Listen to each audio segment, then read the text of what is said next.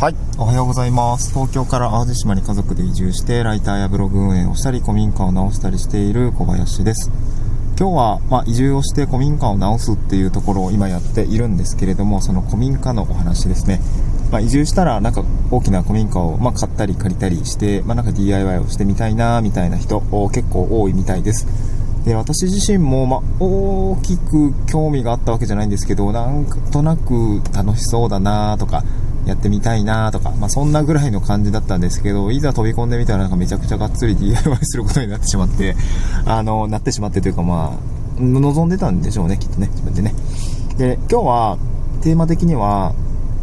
その、まあ、古民家 DIY ですね。こちらをなんかこう、うまく進めるためのコツみたいな話をしたい、してみたいなと思います。えー、要素としては1つ、2つぐらいですかね。2つ、えー、1つは、うんと、まあ、少しずつやろうねっていうことと、あと2つ目が、あの、ちょっと教えをいただく、なんていうのかな、うん、全部自分で調べきらなくてもいいんじゃないかっていうところをちょっと紹介したいなと思うんですけど、えっと、まあ、1つ目の、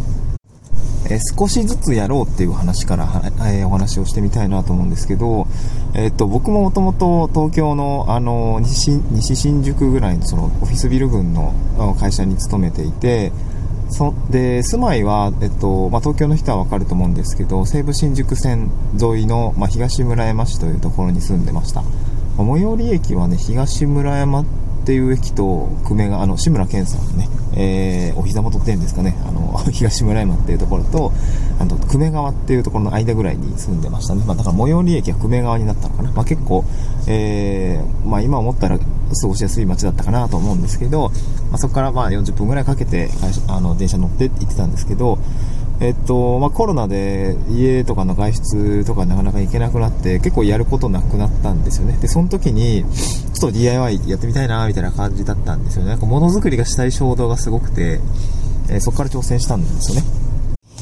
で最初はやっぱりその、ね、賃貸物件住んでるし壁になんかつけるっていうわけでもうなんかちょっとうまくいかないだろううまくいかないというかやっていいんだっけみたいなところがあったので、まあ、ななんかこう傷つけない形で、え、できることを考えました。で具体的に言うと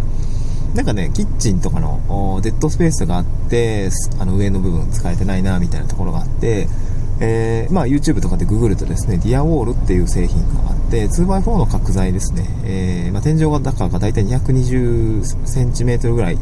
え、だと思う、230か220センチぐらいだと思うんですけど、まあそのくらいの長い木をあ2本ぐらい買ってきて、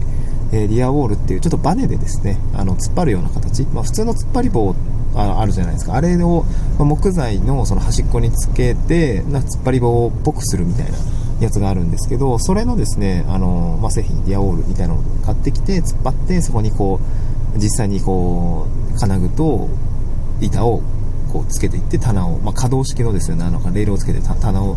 つけたみたいなことからやったんですね。で、このやった経験を、なんかやってみると、あ、やっぱり楽しいなって思えたんですよね。まあ、なので、そのなんか DIY って楽しいが続かないと全然、えー、めっちゃめんどくさいんですよね。自分で調べないといけないし、なんかそれは最初、あのー、ビスの長さのね、選び方もマジわかんなくて、なんていうのかな。例えば板と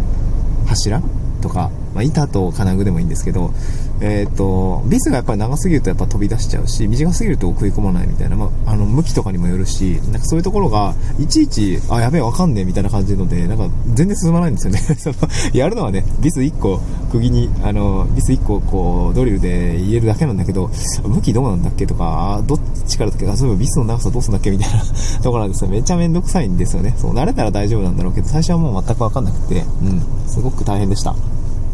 なので、まあでもやっぱものづくりをしていくと、うんま、なんか達成感だったりとか、あ実際できたとか、ちゃんと使えるとか、あなんか変わったなみたいなのがすごく感じられるのですごく良かったです。で、これ少しずつやろうって言ってるのは、なんか実際にこの、まあ、7部屋ぐらいのそうめちゃくちゃでかい古民家と、あと倉庫と牛舎とって いろいろついている古民家を触り出した時に、あの、やっぱりやることめちゃくちゃ多くて、残地物の撤去でさえも1年以上かかってるし、一人でやるとね、コツコツやると大変だし、完成までめちゃくちゃ大変なんですけど、なんかこう少しずつね、あの、やっていくことで、ちょっとずつ達成感を得て、その自分自身の、うん自分自身を動かすエネルギーみたいなものをちょっと補充して、あ、やったこの部分はできた。じゃあ次の部分行こうみたいな感じでやっていかないと、一からまず一番しんどい部分、例えば残地物の撤去とか、解体とかをなんか一気に全部やろうとすると、なんかそれだけでガス欠しちゃうんですよね。なんかこう、達成感が得られずにもう3ヶ月半年経ちましたみたいな感じがあったりするので、やっぱそういうところはしんどいかなっていうところですね。なのでちょっとずつ、なんかね、達成感も得られるように自分が動けるような形でやっていくと、まあ、古民家の DIY でもくじけないよ、くじけないでできるのかなというふうに感じました。はい。えー、二つ、つ目の話は、まあ、あの、教えてもらおうみたいな 話ですね。なんか、他力本願なんですけど、なんか、僕、もともとシステムエンジニアで、建築系とか全くわかんなかったし、えー、電気工事士の資格は、あと、サラリーマンやりながらと勉強して、なんとなくこう、資格は、まあ、法定的にね、電気工事ができるようになってはいるんだけども、実際素人なんで、まあ、よくわからんし、うん、その辺やっぱ難しいなと思いました。まあ、でも、うーん、なんか飛び込んでみたら、やっぱ結構その、これ田舎あるあるなのかもしれないですけど、やっぱなんかね、助けてくれる人がやっぱ多くって、なんか 何でもなんか聞いたら教えてくれるし、うん、まあ甘えるのは良くないかもしれないけどね。あの、当然自分で調べた上で、えー、まあ当たり前なんだけど、やっぱなんかこう、助けてくださいって言うと、あ、助けますみたいな感じの お助けなんか結構いろいろいるので、えー、僕の場合は市役所の人の人に相談したら、知り合いの方の大工さんだったり、工務店さんの、まあその、まあなんかそういう素人さんにね、あの、優しい大工さんみたいな の工務店さんの人を紹介してもらって、その紹介された工務店さんのさ、あの、すごくいい人で、その人からまた大工さんとか、あの、職人さんとかを、まあ、現場に、あの、一緒にね、あの、工事をしな、する中で、あの、まあ、この小林くんっていう子、あの、なんかやる気あるから、なんか一緒にやってあげて、みたいな感じで声をかけてもらって、じゃあなんか一緒にやりますかという形で、えー、まあ、大工さんと一緒にやるのであれば、例えば、ここじゃあビス止めしてくれる、やってみたいんですけどいいですか？みたいな感じで言うと、ああ、いいよいいよ、なんかこうやるといいよ、みたいな。で、実際ちょっと見てくれて、ああじゃあこの、この木材、あの、奥に入れるとさ、あの、上からビス打てないから、先にもうビスを打っといて、こうやっていくといいよ、みたいな感じで、いろいろ、あの、教えてくれるんですね。それはすごく学びになるし、電気屋さんも、あの、僕電気工事士取ったんですけど、実際の 素人なんで、なんかいろいろ、あの、やらせてもらえる作業があったらやらせてください、みたいな感じで言ったら、ああ、じゃあコンセントボックスつけてみる？みたいな感じで、あの、やってもらったりとか、まあ、コードの部分の、あの、まあ、えー、処理っていうところも、あの、実際にこうやってるんですね、みたいなところを教えてくれたりとか、やっぱりその、まあ、環境があって人がいてってなったら、やっぱあとは自分で飛び込むだけなんで教えてもらえるっていうようなあところまで持っていくと、まあ、非常に分かりいいですね。俺ね、自分で YouTube 見たりとか、まあ、当然必要なんだけど、わかんないですよね。その前提知識みたいなのが。あ、なんかその、実際に対面して作業をすると、なるほど、この順番でやるといいのかとか、あ、そもそもこの作業の前にこれ必要だったんだとかですね、えー、非常にこう、切り取られてない生の作業っていうのを見れるので、なんかそこはすごく良かったかなと思いますね。だからその、まあ、なかなか難しいかもしれないですけど、地元の方、田舎に移住して古民家直すとかだったら、地元の方に紹介していただくとか、なんかそういうのに詳しい人に、なんかつてがあると、まあ、すごくいいのかなっていう感じですね。うん。はい、そんな感じかな。あ、あと最後、なんか、打足なんですけど、あのー、実際、一人で古民家直し始めるとめっちゃ大変なんで、